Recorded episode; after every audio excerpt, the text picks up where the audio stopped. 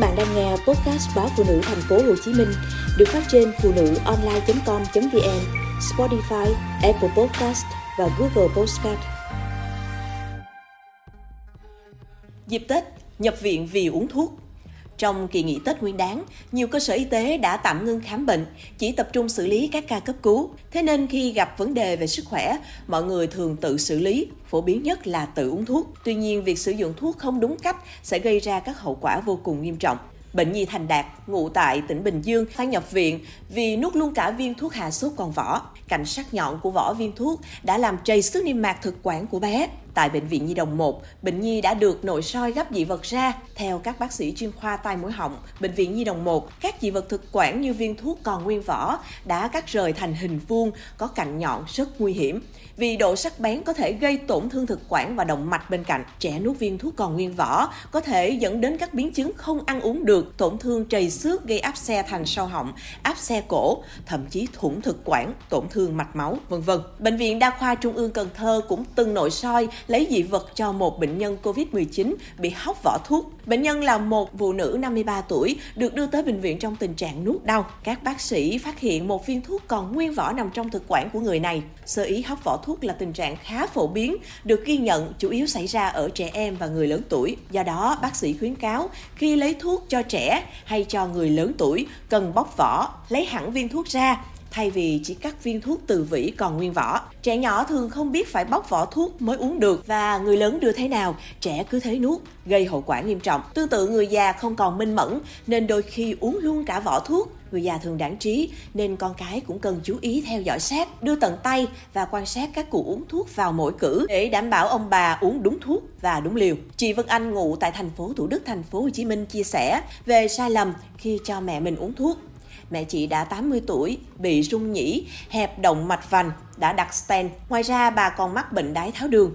Theo chỉ định của bác sĩ, ngày nào bà cũng phải uống thuốc điều trị đái tháo đường và thuốc tim mạch, trong đó có thuốc chống đông máu theo liều lượng rất khắc khe. Chị chia thuốc vào hộp thành từng ô đủ cả tuần cho mẹ thường xuyên nhắc nhở và tin tưởng bà sẽ uống đúng cử. Bỗng dưng một ngày, bà bảo với con gái là thuốc uống hết rồi trong khi hôm đó mới là thứ tư. Chị tá hỏa kiểm tra hộp thuốc thì thấy hết sạch, thì ra mẹ chị đã uống nhầm, hết luôn cả phần thuốc của thứ năm và thứ sáu. Chị vội vàng đưa mẹ đến bệnh viện thăm khám và kiểm tra. Rất may chưa có hậu quả nghiêm trọng xảy ra. Bác sĩ cũng cảnh báo rằng nếu uống thuốc chống đông máu quá liều, mẹ chị có nguy cơ bị xuất huyết não, có thể dẫn đến tử vong. Cụ ông 82 tuổi, một bệnh nhân đang khám và theo dõi đái tháo đường tại bệnh viện Lê Văn Thịnh, thành phố Thủ Đức, thành phố Hồ Chí Minh, bỗng dưng mệt mỏi và chóng mặt. Khi khám, bác sĩ phát hiện chỉ số đường huyết của cụ tăng vọt. Trước đó, cụ đang được điều trị rất ổn định. Khi bác sĩ hỏi, cụ trả lời dạo này mình thường quên uống thuốc. Con trai của cụ mới tá hỏa vì ngày nào anh cũng chia thuốc để sẵn ở nhà cho bố trước khi đi làm và cho rằng bố mình vẫn uống thuốc đều đặn để tránh những sai lầm trong việc sử dụng thuốc, giúp người thân đón Tết an toàn.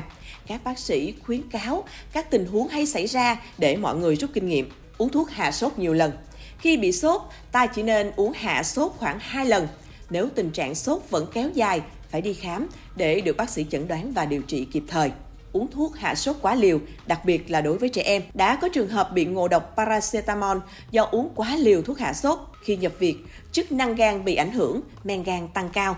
Do đó, mọi người cần đọc kỹ hướng dẫn sử dụng để canh đúng liều lượng và khoảng cách mỗi lần dùng thuốc hạ sốt.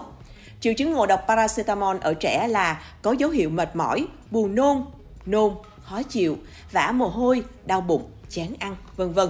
Không đọc kỹ hướng dẫn sử dụng trước khi uống thuốc. Khi nhận toa thuốc từ bác sĩ, phụ huynh mua thuốc về cho trẻ uống. Thế nhưng có những loại thuốc dạng bột hướng dẫn sử dụng chỉ dẫn phải đổ thêm nước, lắc đều rồi mới đông cho trẻ uống mỗi lần. Vậy nhưng phụ huynh lại hấp tấp không đọc kỹ, lấy thìa xúc luôn bột thuốc cho trẻ uống. Thuốc kháng sinh được cơ thể hấp thụ và chuyển hóa ở gan, đào thải qua thận. Vì thế, việc lạm dụng thuốc kháng sinh dẫn đến tình trạng tích tụ chất độc ở gan, thận và gây ngộ độc nghiêm trọng. Hãy cho con uống thuốc đúng với độ tuổi. Không phải tự dưng mà nhà sản xuất quy định một số loại thuốc không dùng cho trẻ dưới 3 tuổi, dưới 10 tuổi hay dưới 12 tuổi. Thứ nhất, nhiều trẻ không uống được thuốc viên. Thuốc bào chế cho trẻ chủ yếu là dạng bột, siro. Nếu chúng ta mua thuốc viên của người lớn về rồi tự bẻ ra thì khó tránh sai liều lượng. Hơn thế nữa, có một số hoạt chất trong thuốc của người lớn được khuyến cáo không an toàn cho trẻ em. Trẻ em không phải là người lớn thu nhỏ nên không phải cứ máy móc án trừng theo cân nặng mà tự chia liều thuốc. uống nhầm thuốc do quản lý thuốc không khoa học. Nhiều trường hợp người lớn tuổi uống nhầm thuốc vì kém minh mẫn hoặc vì thị lực kém. Bên cạnh đó, không ít trẻ nhỏ uống nhầm vì tưởng thuốc là kẹo. Tình huống này xảy ra do cha mẹ để thuốc bừa bãi, các loại thuốc để trong tầm với của trẻ, thuốc không được phân loại. Để tránh tình trạng này, các gia đình nên có tủ thuốc riêng. Trong tủ thuốc cũng nên chia các ngăn theo từng loại bệnh. Tủ thuốc cần đặt ở vị trí ngoài tầm tay của trẻ. Bệnh nhân mạng tính không nên trữ quá nhiều thuốc. Tâm lý chung của mọi người là muốn lấy thuốc thật nhiều để an tâm nghỉ Tết.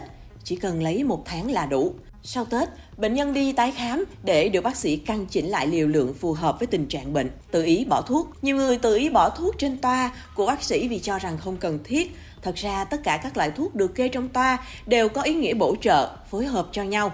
Việc tự ý bỏ thuốc là sai, ảnh hưởng tới kết quả điều trị bệnh, đôi khi còn gây tác dụng phụ không mong muốn.